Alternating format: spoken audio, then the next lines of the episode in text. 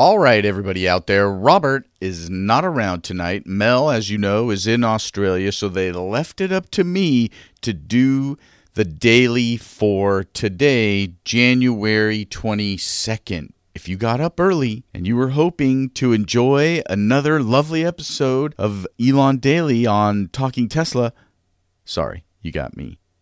There's a Clean Technica article by Johanna Crider about Teslas in Michigan. Are Teslas in Michigan? Yes, you can finally buy a, a Tesla in Michigan. Or can you? Mostly, no, you can't. You can buy it out of state and then transfer the title to Michigan, which I think people were already doing. So I'm not really sure how this is a deal, but apparently, Tesla's subsidiary in Michigan is going to be created, and that way you'll be able to buy a car, transfer title. Hopefully, you won't have to pay for a title in two states, whatever. The Michigan car dealers, it's money, it's greed, it's a lack of vision, maybe a little bit of self preservation, knowing that the dealerships, franchises that they have are really struggling with EVs, and we're going to get to that. History will not look kindly on those who put roadblocks out during our quest to reverse climate change.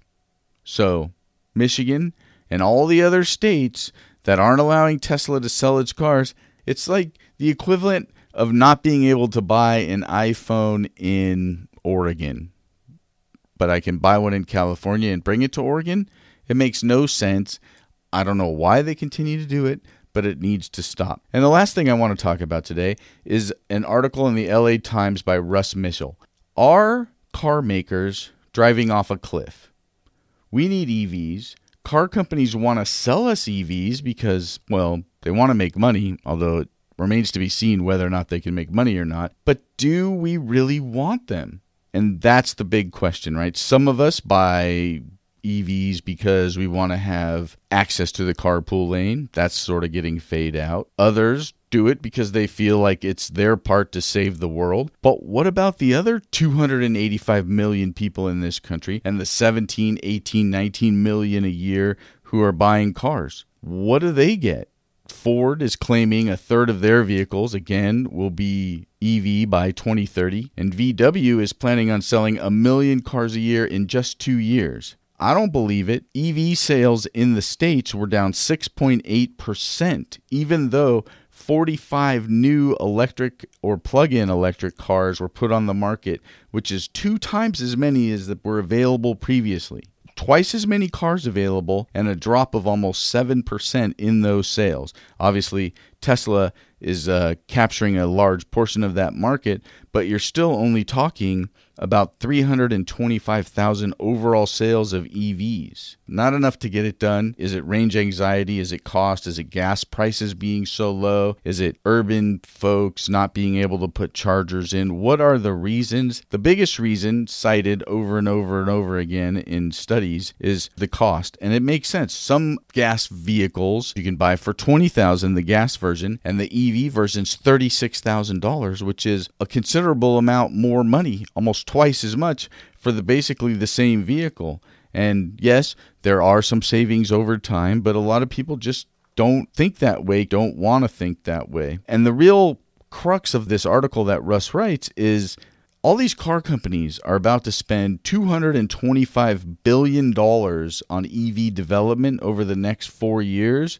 That's a lot of investment. They better do the research. They better do the right thing. They better make these cars have the ability to fast charge, make it easy for people to get chargers from them. Work with their lobbyists and their legislators to try to get more and more benefit positive EV laws passed so all of this good stuff can happen and they don't waste this 225 billion dollars. I don't want to see that. And you can see it even in Tesla, the S and X as we talked about, down 33% in 2019 as far as overall sales go. Now my guess is that that is being eaten up by the threes and threes and threes and threes and people waiting for the Y, but it's happening they are struggling and struggling to sell that bigger car. It shows you people were stretching to buy Teslas, S's, and X's. They're just moving to the Model 3, maybe waiting for the Model Y, but that's what they're doing. They're they're moving away from those really expensive cars because cost is an issue.